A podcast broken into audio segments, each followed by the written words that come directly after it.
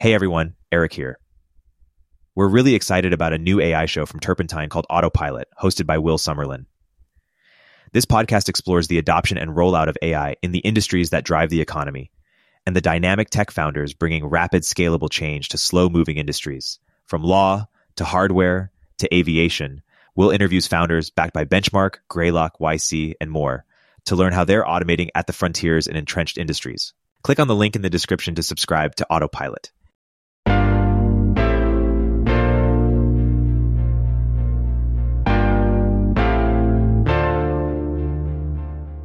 Welcome back to Turpentine VC, a podcast where we discuss the art and science of building successful venture firms, VC to VC. For today's episode, we have Alexis Ohanian. Alexis co-founded Reddit in 2005, helped lead its turnaround in 2014, and was a partner at Y Combinator. In 2011, he co-founded Initialized Capital with Garry Tan. Initialized split into two firms in 2020, leading to the formation of Alexis's newest venture, 776. We discuss how 776 is a tech company that deploys venture capital, the lack of internal metrics in venture, why the firm has never lost a term sheet, future functionalities that will enhance the 776 product, and much more. Here's our conversation.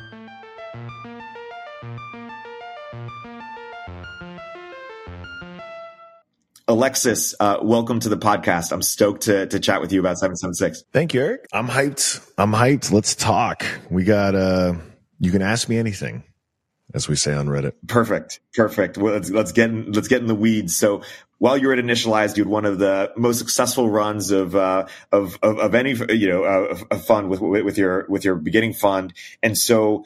T- let's talk about 776 in terms of why started in, in a very crowded market, lots of other great firms, you know, storied firms that have been on this podcast.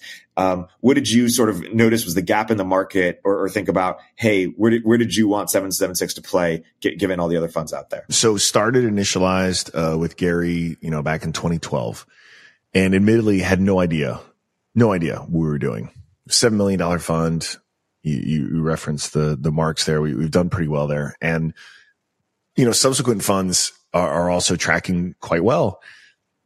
And so imagine, you know, it's now 2020, uh, so eight years in, and I had just come back from Reddit. So I'd gone back as chairman in 2014, right at the end of that year to help lead the turnaround. That's where I met Caitlin and Lizzie, who would go on to join me in Initialized. And then when we split that firm, start 776. And, and so I just come out of operator mode, right? Reddit was an 8 million a year revenue business in 2014. That's public knowledge. There was a TechCrunch article about it. It was a 10 year old company making 8 million a year and had a lot of issues, a lot of challenges. And, uh, you know, four years later, was doing around 150 mil, you know, billion dollar plus valuation and team did a hell of a job. And I saw firsthand, learned a ton from Caitlin about what it took to create a high performing tech company, not just like making a cool product people liked, but then scaling that and growing that and making a real business. And so when I came back to initialize full time, I was investing during that period, but I wasn't operating.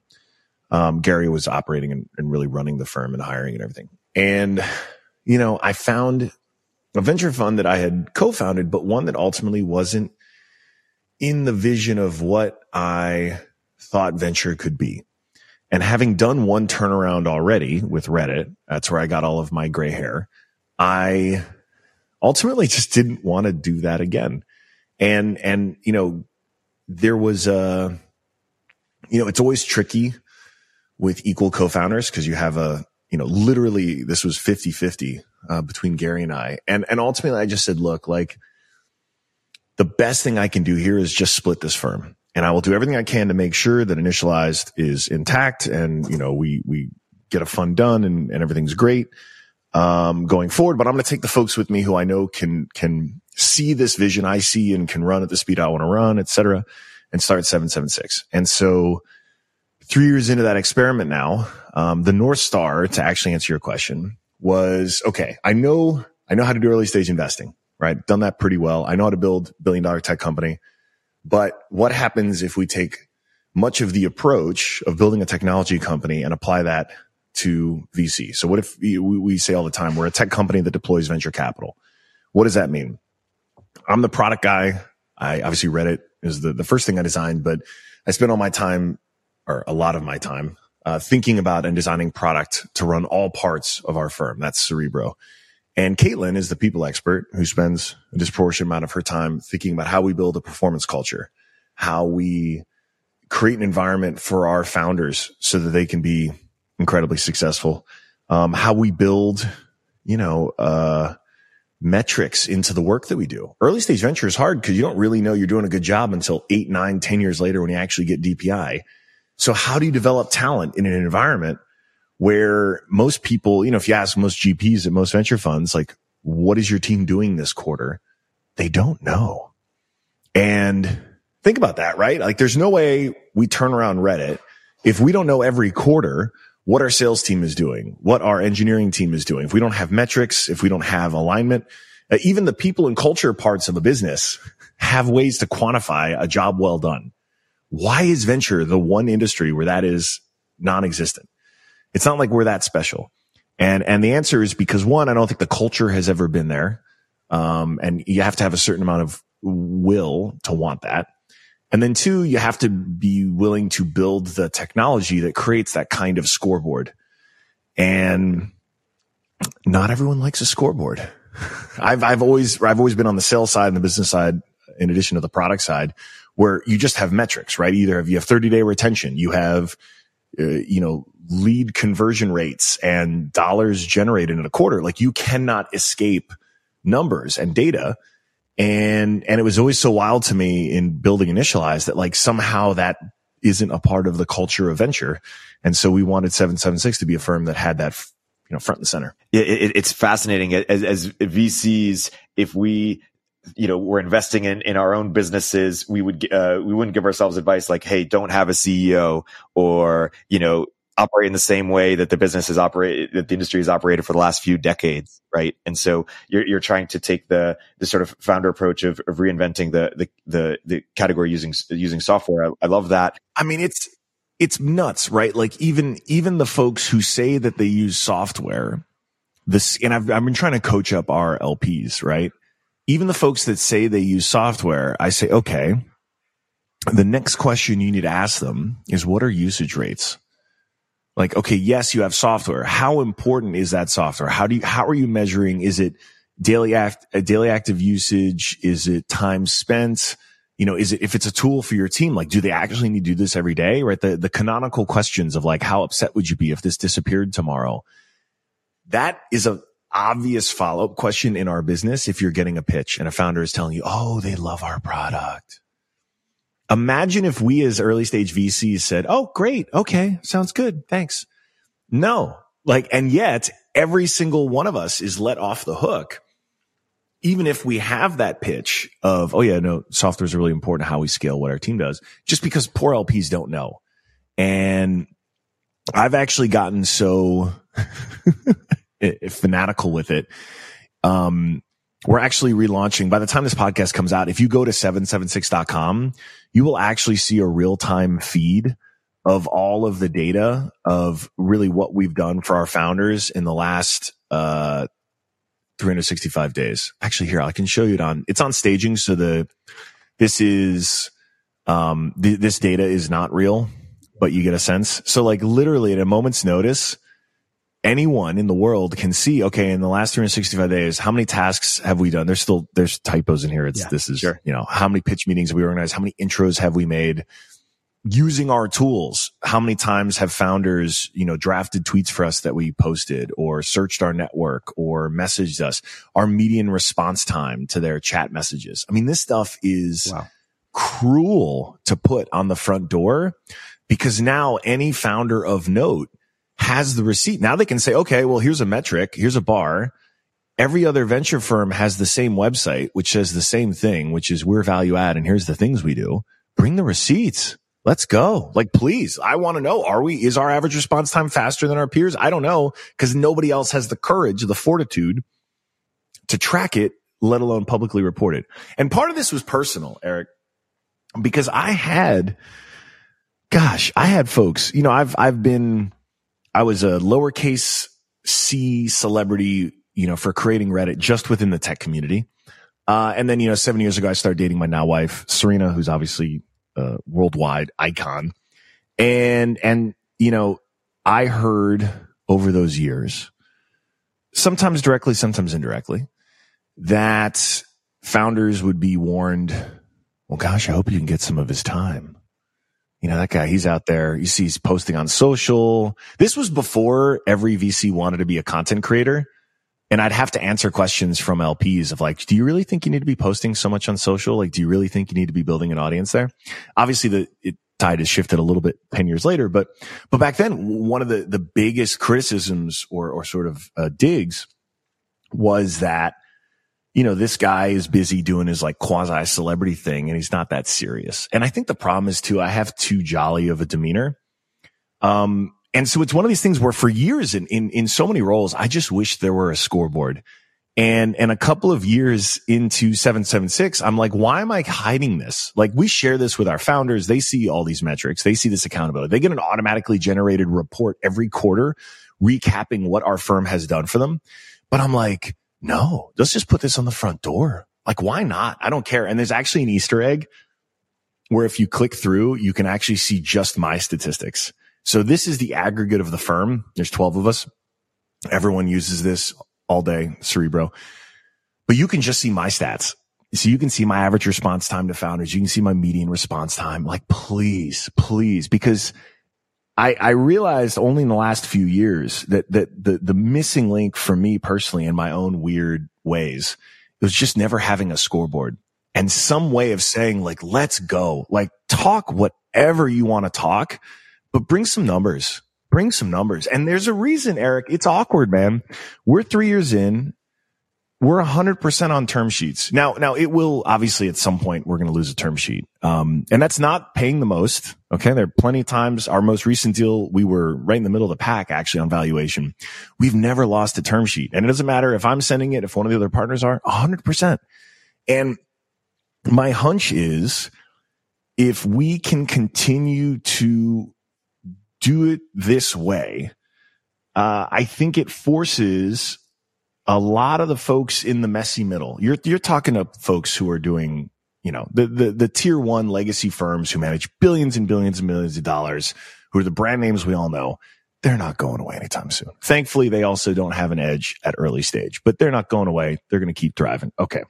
But there's a messy middle of a whole lot of folks, you know, zombie venture funds that don't have any leadership, that don't have anyone really checked in um, I, th- there's a lot of folks who I think we're going to see start to roll over, and that's fine. We'll hand, I'll send them a retirement watch. You know, God bless. They're, it's just founders are hungry for uh, the same accountability, frankly, that, that the free market expects of them, and and that that we as investors expect of them.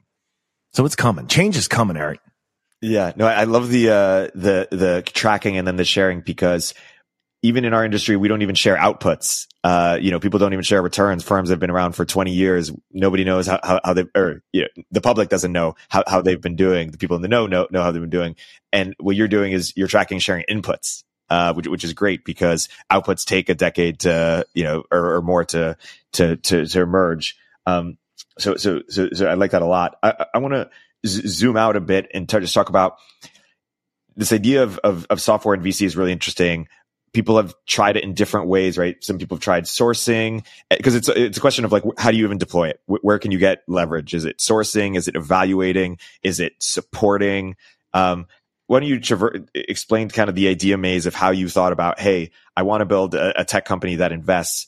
What are the different things that you explored or tried, or how did you end up on Cerebro? And then let's let's get into exactly you know what that is, how it works. Look, it was it was certainly informed by the, you know, I was a, I was in the first batch of YC where there was nothing, right? It was just very, uh, sort of haphazardly put together.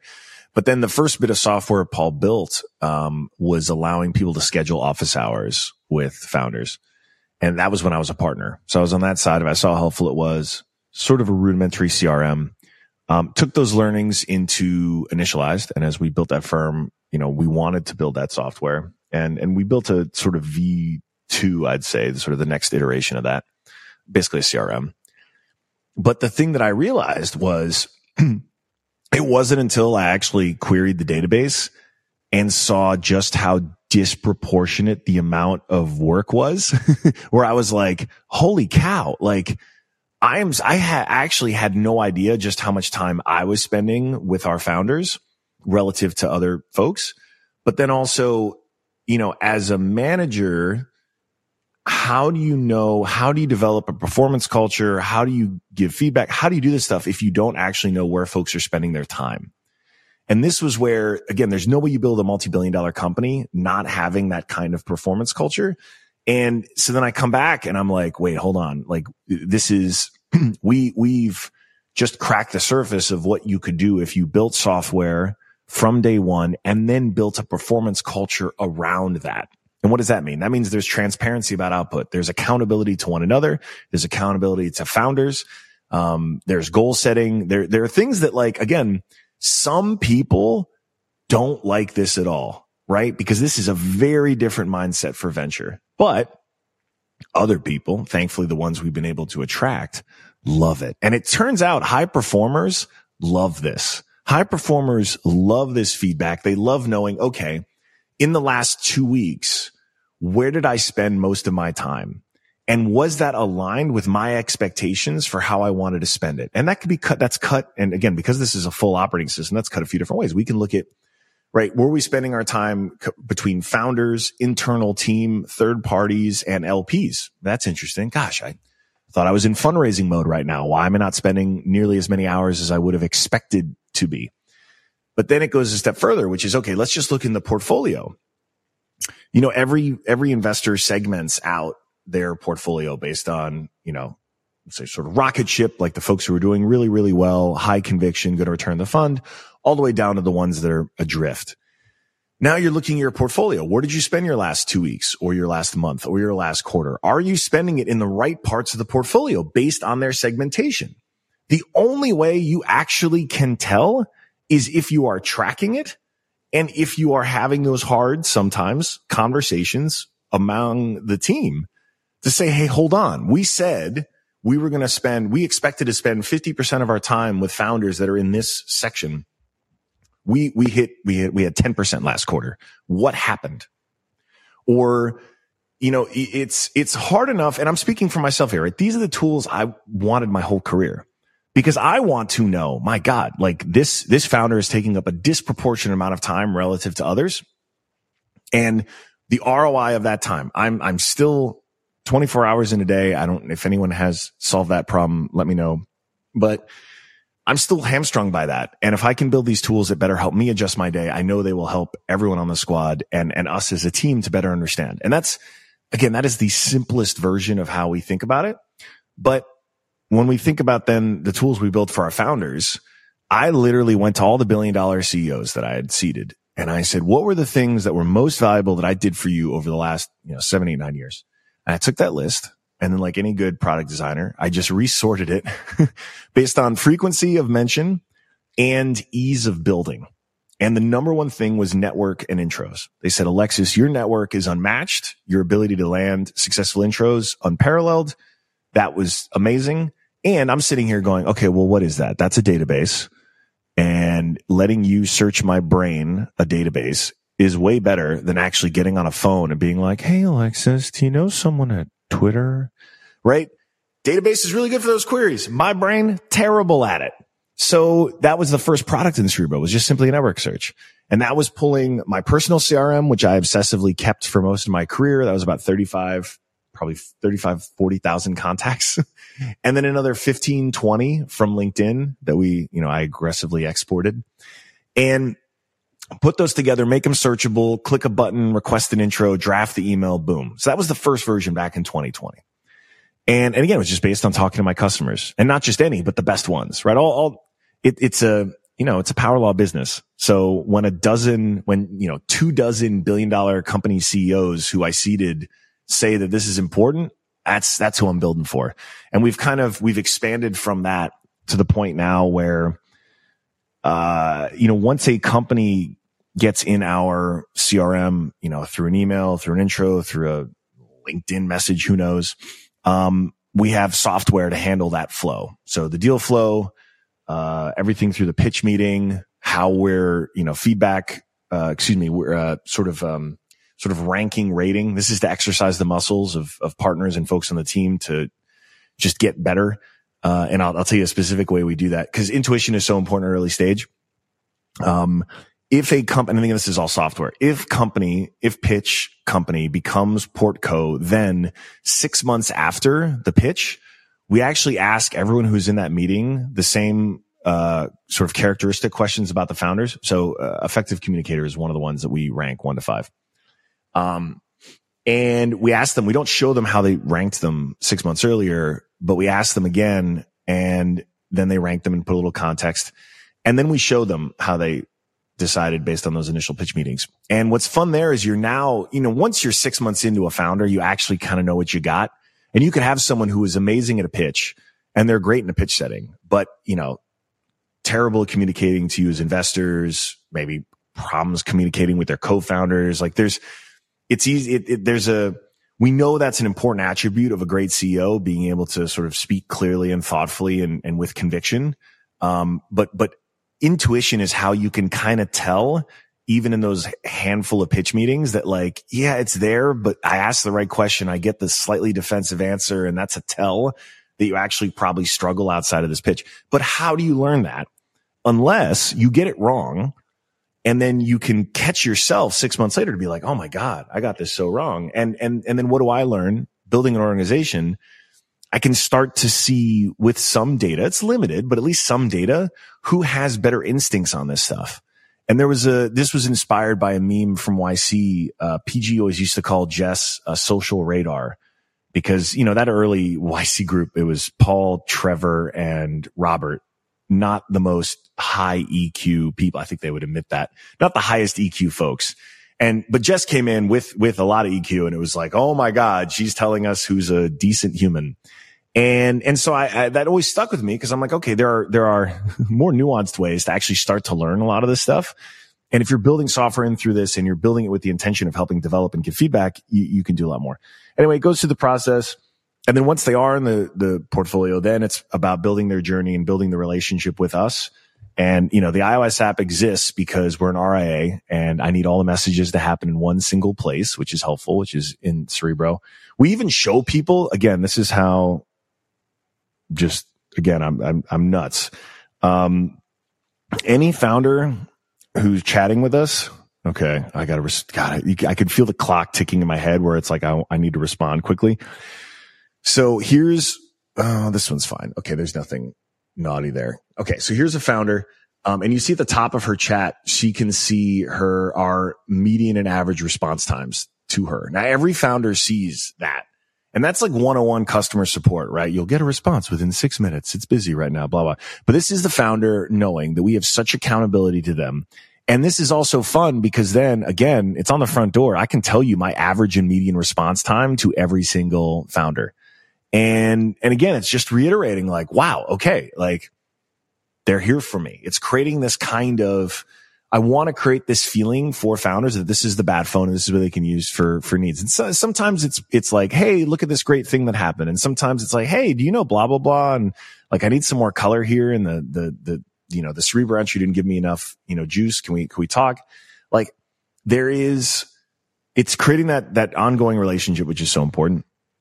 And then now in the last year, we've started building more and more tools to actually help scale the things that matter most to our founders. And the biggest one, which is, I think, where you're driving and you're in the right direction here is on distribution where like, yeah, it's useful that we have millions of followers across my channels, my teams and the firms. But, you know, for an early stage company, being able to actually use that to say, Hey, we just launched a new, you know, version of our app and here's the cool stuff. Check it out. Or, Hey, we just landed this big deal. Hey, check it out amplifying the content that they want us to talk about is very valuable because you're talking about millions of impressions basically for free for minimal work. So we built out this amplified tool, which is essentially like a ghostwriting tool, not too dissimilar from like a Typefully or Hootsuite back in the day. So that founders can actually draft tweet storms, LinkedIn posts, IG posts, all this that then get approved, edited and approved by us from, and then shoved out on our accounts on their schedule. So we have our own content team. They're using these tools to create the actual like 776 content that we're putting out in the world. But then a founder can wake up at two in the morning and be like, Oh, right. We're launching here tomorrow. Make sure to please amplify it. Cool. that, and it's been wild to see. We've had, it's been for the, there's probably 10 companies in the portfolio. Obviously we have a leaderboard. There's 10 companies that are just ripping it. And what they all have in common is they all have excellent social content discipline. Like it's in their DNA. Intro is the best one. You've probably seen intro stuff bubbling around. They're so effing good. And their head of social realizes, hold on, all my OKRs are geared towards signups and growth and all these things. And now here's another tool in my toolkit that literally no other investor on the planet has ever created that I will get to use. And that's been the hardest part is actually now educating founders about these things that they just don't expect because there is no precedent. And it's a great, it's a great problem to have. But the difference between the 10 who have just instantly gotten it and are using it regularly versus the other like 50 that should be and like have tried a little bit here and there. I mean, these are good. These are all product challenges that, you know, I get to now improve. But, uh, this is, this is where we want to go. I want to scale my time. I want to scale the team's time and, and be able to focus on the human parts of this job that are so much more important than, you know, coming up with the blank screen of being like, okay, what do I, how do I get this tweet started? And obviously we're using AI to help with that too. Shameless plug for the AI revolution. we'll, get into that in, in, in a bit. Uh, but just to make sure I, I, captured it, my sort of my understanding of Cerebro is from what you said is it's basically a tool for your founders to get access to to your network and and and your distribution in a you know systemized um you know efficient effective way. And also for them and you to track the work that you were doing the, the response time um so that they have uh, sort of the confidence that you'll get back to them, that you'll be helpful. They, they know exactly what you're doing for, for them, also your portfolio. And then it's also an internal tool for you to be able to run your firm better, to learn from, from your decisions, to, to learn how your team is operating. Did, did I miss anything there? Yes. I mean, it could, I, I, for the last AGM, we do all our AGMs async. I recorded a 22 minute and I was pretty crisp, but a 22 minute demo um, so I'm not, that's obviously probably the most boring thing I could do right now. But like this is an example of the quarterly investor update or founder investor update that our founders get. Cool. And it's just, right. It's, it's, you know, whether it's intros one to one, intros at scale, that's our campaign tool. Yep. Um, social posts through the amplified tool. Um, and then all the other stuff every VC does of like, you know, events yeah. and workshops and all that stuff. Like it's it's an operating system for a VC fund. Yeah. And and I think we I'm still so embarrassed by it and it needs to get so much better, but we're we're tracking in a way that's exciting cuz it's I have yet, you know, there's no founder out here that's like, "Oh, have you seen blah blah blah by blah blah venture firm?" Right. Yeah. No, you're you're pioneering here. Cuz there there just isn't. And it's weird cuz like creating Reddit I had to hear about Digg every fucking day. Every day. How are you different from Digg? How are you going to beat Digg? Why are you better than Digg? Why do you even exist? There's already Digg. And so it's weird. Now, obviously we buried Digg, you know, five years later, but it, it, it like for four or five years, it was incessant. And then this is just weird because there isn't, uh, there's no Goliath.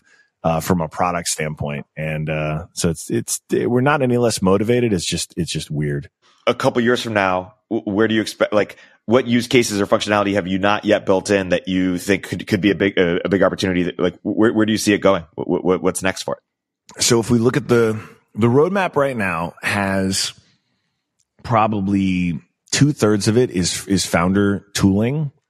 Um, and I'd say there's some stuff which I wouldn't, I wouldn't be surprised. Okay there's every bit of it we can level up. We should be leveling up. There are other parts of it that have kind of arrived organically that are very interesting to me. So I'll give you an example. Like we, we didn't have a community three years ago because we didn't really, we didn't exist now that three years have gone by, we're super intentional about, because we're remote first, we're super intentional. We bring people away from their homes to come in person. Like it's a high, high quality event and our team does an amazing job making sure like it's worth everyone's time. That's so important to me. I got two kids. I'd rather be home with them 99% of the time or I don't know, playing Call of Duty with my boys. Um, like that, like it's, we, it needs to count to get folks out.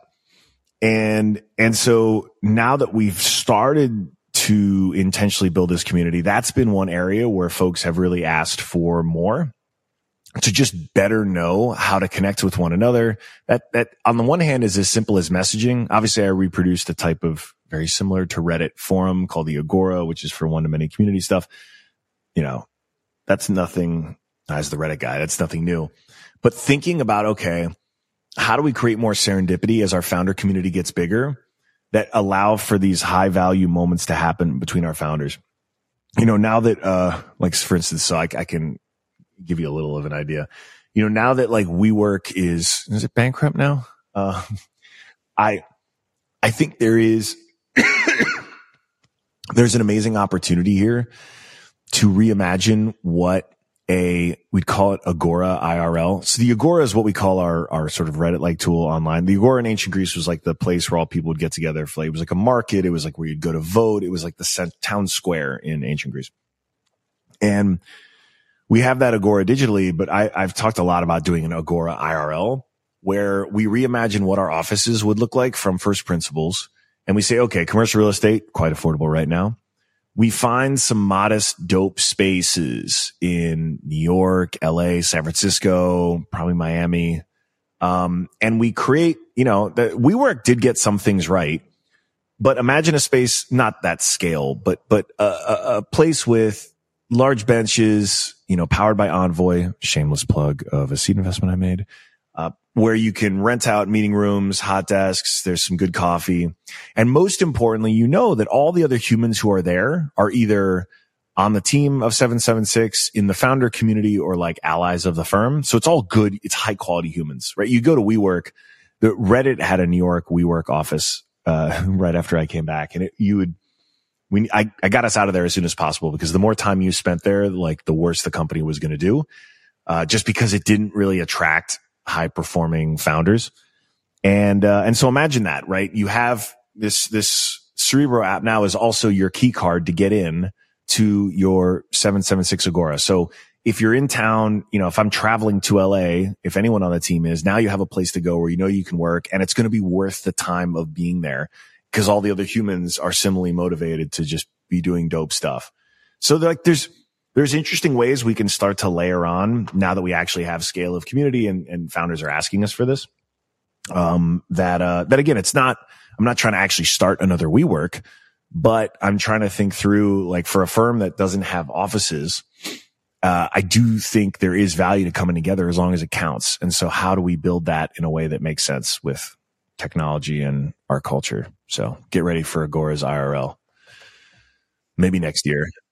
Hey, We'll continue our interview in a moment after a word from our sponsors. Over 100 startups launched today. Do you know who they are? If you're not seeing interesting startups, none of your downstream processes matter. How you source deals at the earliest stages could be your most consequential investment. Harmonic is the most complete startup database, finding new companies as soon as they incorporate and tracking them through IPO. You can create a search tailored to your investment thesis. In one search, filter over company data, including venture stage, industry, and geography, founders and operators' backgrounds, and traction metrics like headcount changes, social media audience, and web traffic growth. Importantly, Harmonic instantly surfaces warm connections to help you connect with founders. The results are delivered on autopilot, wherever you most need them over Slack, email, or via API directly into your CRM, integrating seamlessly into your software stack. Learn why Craft, Bedrock, NEA, and hundreds more Trust Harmonic's data by visiting harmonic.ai or use the link in the description. Make sure you mention our podcast, Turpentine VC, during your demo. I, I love that. It's a really interesting idea. I, I love that you think about how to differentiate on how the venture firm operates itself, because normally when emerging managers or new funds come to come to market, they either don't differentiate or they maybe think about different, like specializing in a certain sector or something, but they don't really think about hey, how does the VC firm run and how can we reimagine it for what the world looks like, uh, you know, in 2023, 2024? This is not going to be uh, a fun job in the next few years, right? VC, I think for a lot of folks became a fun job that they could look forward to or like almost like a quasi retirement. And I'm so excited. Like I'm, again, I'm a really weird individual, right? I'm 40 years old. I feel more motivated than I did at 20 starting Reddit. Like I, I am licking my chops about how much change is going to come to this industry. And it's already starting, but in these coming years, right? In a higher interest rate environment, in a, in a place where there's a lot of transition that needed to happen. There was a lot of fat that needed to get, you know, trimmed, uh, in these funds and in the ecosystem. And that was part of the reason we leaned, leaned into becoming a registered investment advisor, right? I had all, every LP was like, that's dope. They're like, that's great. Cause for them, it's, it's all upside, right?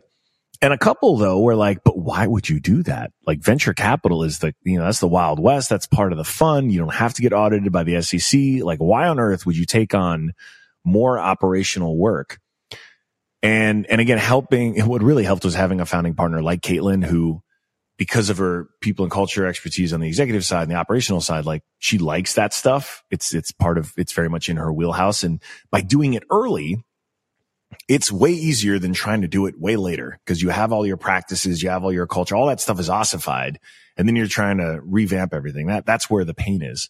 So you do it early. And part of the bet was I do think venture is going to have to, and I won't name names, but there were some firms that made some pretty bad and public calls. Um, and look, that's part of the job where, where we have to take big swings. Um, but then when you start getting under the hood and being like, where was the diligence? Where was this or that? Um, and I'm knocking on wood here. Like, you know, I, that hasn't happened, uh, to me, but I look at this and I think, okay, well, more operational rigor is a good thing, especially in this line of work.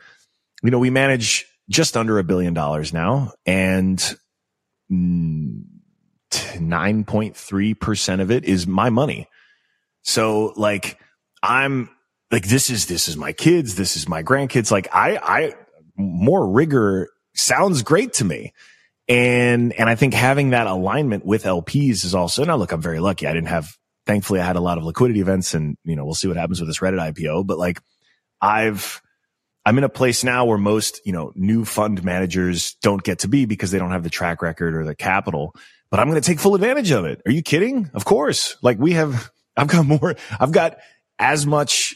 There's probably only a handful of anchor LPs who've actually put more money in because these are, you know, big, big institutions, but like that's the kind of alignment I want. And I don't know. I feel, I feel very, very fortunate because the, the dozen folks we have here around the table are motivated by it and, and all come from operator backgrounds.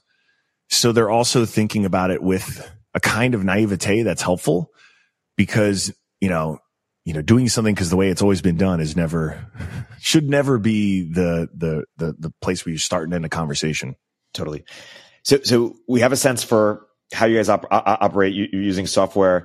let's get more of a sense for how you think about fund size and where you fit into the market, right? You know, we have a sense for what Benchmark does, right? You know, sort of five equal partners, $450 million fund size or, or, or whatever their fund size is. And that, you know, very concentrated, you know, series A, series B checks. Um, we have a sense for how A16Z operates, right? Massive staff, uh, massive AUM, all stages, uh, kind of this, you know, really big aggregator um, have a sense for how Founders Fund, you know, operates. How should we? Ha- what's our mental model for how Seven Six thinks about fund size, portfolio construction, et cetera, place of market? So pre-seed to Series A. You know, we're even doing incubations now too. Love early stage. Um, seed's the bulk of it though. Um, but I do think incubations are going to get, they're going to get some more love. And, and for us, it's actually a little unfair because, okay, founded Reddit, cool. But we also have deep people expertise. And so when you are incubating, practically speaking, what's one of the first things you're doing, right? Finding the right people to build out for that team. And so I think we're uniquely positioned for a few reasons there, but you can think of us, like I said, early stage from idea to series A. Um, I am technically the sole GP when it comes to the like ass on the line and the legal docs. Um, but all four of us, that, includes my three other partners, um, source deals, lead deals, run deals. And it just so happens, you know, Caitlin, Christina, and then Chris are at different, uh, sort of experience levels as investors. Caitlin's already got a couple of angel investments that are billion dollar companies, companies like Lattice. Um, and she's got a few heaters from the first fund that are already tracking well. One of the things I really wanted to make sure we nailed at 776 was having, I talked about that performance culture, having an environment where folks are getting consistent feedback to understand how to be better as investors. I know I am decades away from hanging it up. I'm not going anywhere. Um, but I already want to be thinking about succession because I think that's an area where plenty of venture firms have struggled and where it's part of the reason you have these zombie VC firms running around because the founders are gone and no one else has a track record or knows what they're doing. And it's just, it's tough. I, I already want to make sure we have this kind of development process for all the partners as we go because it only helps the firm more for them to develop their reputations as great early investors, as great helpers of companies, et cetera. Um, so it looks and feels a lot more, I don't know if collaborative is the right word, but I want to keep that energy while still having a mindset of, you know, you got to do your job. And at the end of the day, our job is to deliver outsized returns. And the nice thing is I can be a, I don't know, a beacon um, latest company we announced was Scoreplay. And that was a seed investment that my partner Christina sourced, led, and won. I got on one call during the conversation. Like she's not even a sports fan. It's sports tech. And like I own a couple of sports teams. Like I'm obviously pretty well connected to sports, but it wasn't an Alexis deal. It wasn't an Alexis pitch. Like I was a little bit icing maybe on that cake, but she won that. And that competitive deal being won by her, especially the fact that she's not a sports fan, should probably make some folks really question like, okay, well, like to your point earlier, you know, being a generalist fund that has, you know, strong conviction about, you know, different sectors, different industries, certainly, but, but just comes from a background of operating. And as long as we have a great network of founders, we can win in sports tech. We can win in space tech. We can win in, I mean, uh, AI. It, it's, it is, uh, I don't know. It's it's it's also way more mentally stimulating because you get to just have to get smart about a lot of things quickly. And then I'll say the last thing too. I don't know how many firms do this. We um we have every employee gets carry. And and why? Well, because you, you, again, the only way you're building a billion dollar business is if every single person at the company to the newest admin is incentivized.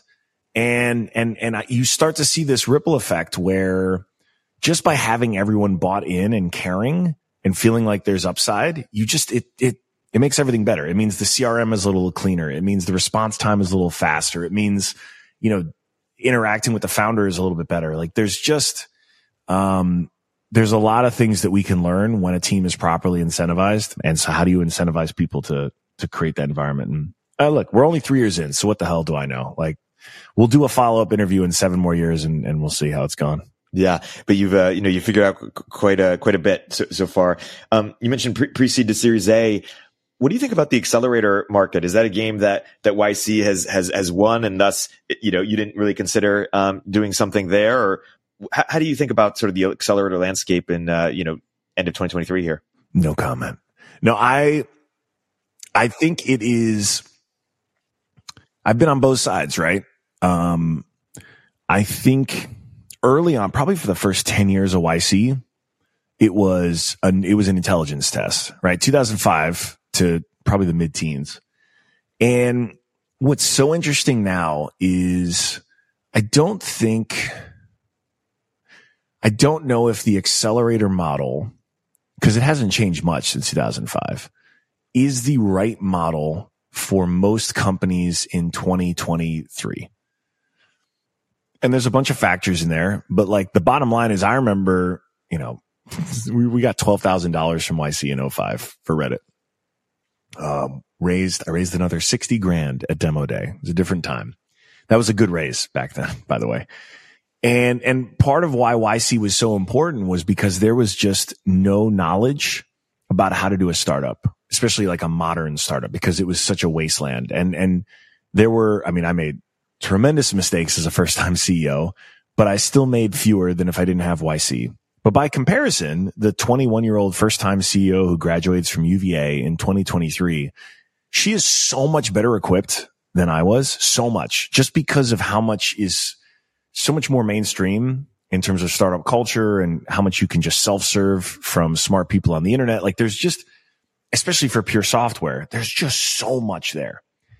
And, and then I think you just have to go back to asking that hard question of why. And, and I don't know if the math maths anymore for a lot of companies to do that traditional accelerator. And, and I've heard, you know, I, I know all the talking points, but I do think we're due for another iteration. I don't know what it is, but it's just the math doesn't math for a lot of the exact founders you would want who are going to build billion dollar companies. Um, today as it used to back in the day. And that's not just YC, that's across the board. It's going to take asking that question why enough times to really get to like, why should someone really want to do this? It is a hell of a time though to try to come up with what's next because the time is definitely now for it. And certainly with the secular shift that AI has brought on, yeah, we'll be able to build an app in our sleep, uh, in, in no time. Totally. It, it, it is the dream if you can figure out a way to at scale get special economics and have a Coinbase every year or, you know, and, and trust that you're getting amazing founders. I mean, it's almost like a can't lose profit just business model, but the market has gotten more efficient and uh, founders don't, don't need it in the same way. So you have to find undiscovered founders, but, and that's why I think YC has gone internationally uh, uh, in, in many ways. But, um, yeah. Oh yeah. I, I, you know, and I've, I've said for a while now, if I could just invest in the YC international batches of the last decade, I'm sure you would have made a ton of money. Um, because it was that beacon in startup communities that just didn't have that. Um, but then what's the next? Again, what's the, like, it's even that is starting to now, um, not be enough of an edge. I don't know. It'd be interesting. Like I said, it's not, no one's there. It's not going away uh, overnight, but uh, but there's absolutely a, a, room to innovate. Maybe that's what you're going to do. I mean, Village was Village was a version of that. Yeah, we tried our, our own model and had some success with it, but didn't quite make a structural dent in, in, in the in the in the ecosystem. Uh, with with with, with On Deck, I, I I appreciate the pre company. What'd you learn from it? Yeah, a, a few things. So one is I, I think the pre company is is the way to uh, is the way to compete. You know, YC gone sort of upmarket. You know, they, they, used to maybe take people who were just talented in idea, but as they got so so uh, you know so competitive, they can now have the luxury of of waiting and um, sort of the in between phase between before people have a company idea or maybe even before they've left their job. If you can add a lot of value there, maybe help them find a co-founder, maybe help them find their idea, um, or just create sort of a supportive community that helps them, you know, sort of uh, leave their leave their company. So things like what South Park Commons is, is doing, the the negative one space, I, I, think is the is the place to play. Um, and the, the, question is basically how that I haven't figured out yet is how do you get paid for the risk you take because um, you know you're going earlier and there's there's more risk, um, and so and, maybe that leads to incubations like what like what you're thinking about in a more narrowly way scoped way. So um, so those are the thing, the the ideas I'm, I'm wrestling with. I think you're right. One question I have is: Have you figured out a way to use software to get an edge as it relates to sourcing or evaluating? I'm, I'm uh, certainly you have you have on supporting. Um, I'm curious if, if you or anyone has fig- figured that out, or, or if that's possible. It's at early stage. I mean, right? There's no data on the companies, or very very little because they've only been around. Some have not don't even exist yet. Others you know, you got maybe a few months worth of data, six months, maybe a year, but then you're also wondering what's taken so long. Like I, it's, there's no data. Um, and then if you are looking at data, I would just be so reluctant. I don't know. I mean, what are you doing? You're looking at what, where they worked and what college they went to. Like that's dumb. So, so I really, I'm very skeptical on using software to be this magic wand. Yeah, it's helpful at later stage. Sure. But I, I skeptical about it on early. Um, the way that we'll go about doing it is through our network, which I know still opens up problems. Like part of what I hope we can do is we're using software at the heart of this is to start discovering nodes in the network that we wouldn't have otherwise known about. Because we actually know like who have been the most helpful people in our network because we track them. We actually have a thing in every note you can do slash thanks to give someone flowers. And, and that's if, you know, anyone goes above and beyond you know, for it could be, it could be a caterer that gives us a bunch of free tacos. It could be a founder that introduces us to another amazing founder. We also know where we get introduced and all that stuff, but like we really wanted to create a culture of gratitude where we can start to understand like who is really helping us out. And the next version of that is to then understand of people who are high signal, um, like who would they recommend? Who are people who are not in our network that they should know or that we should know that they know?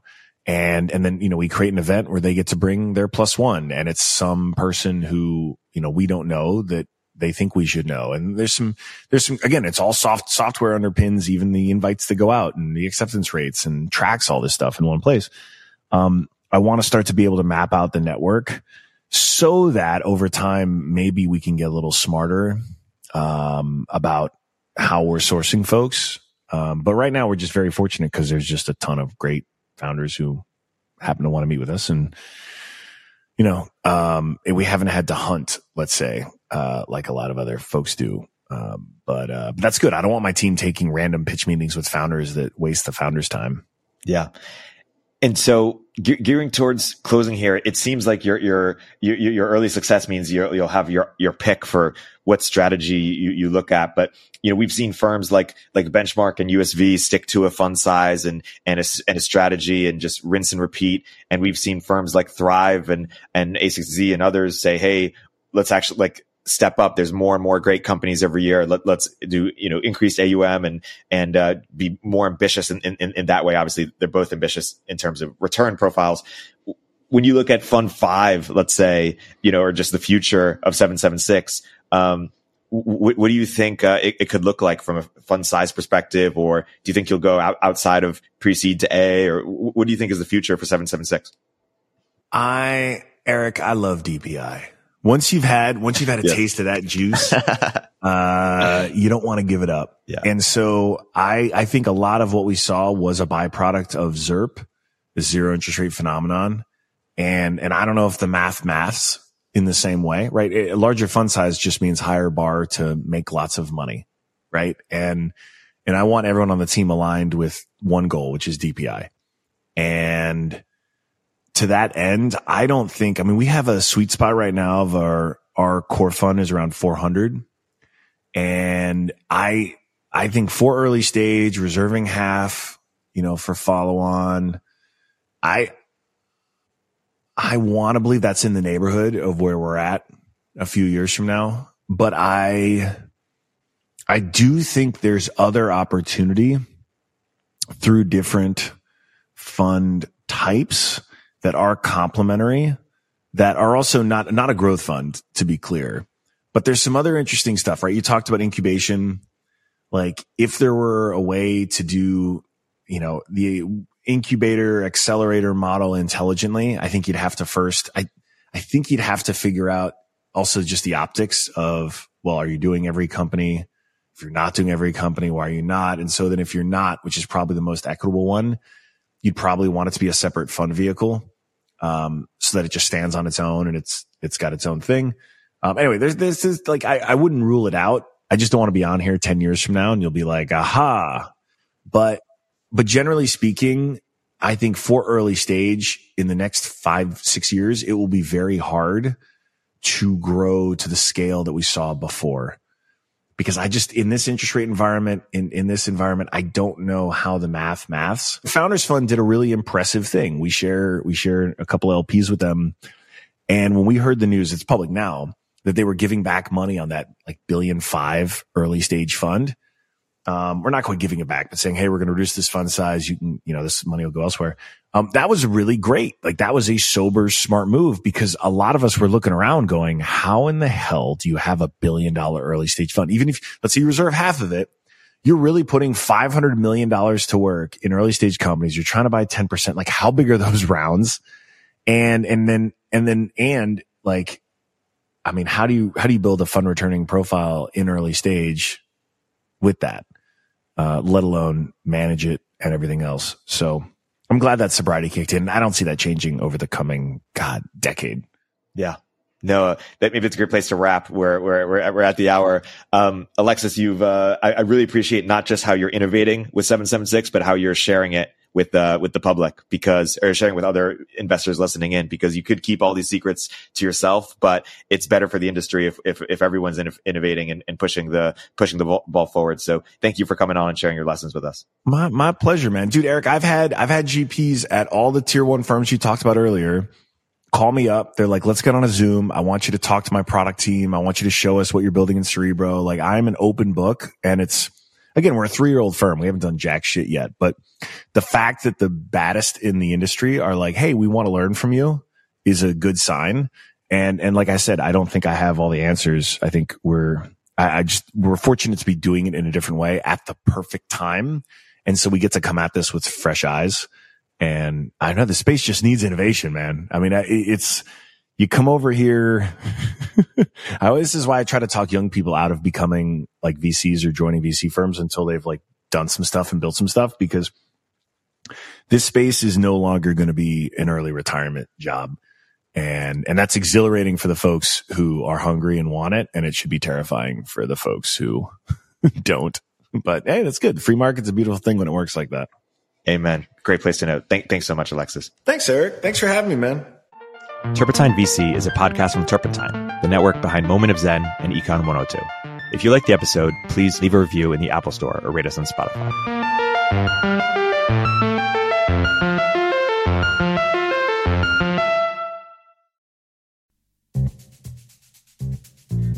Hey everyone, Erik here.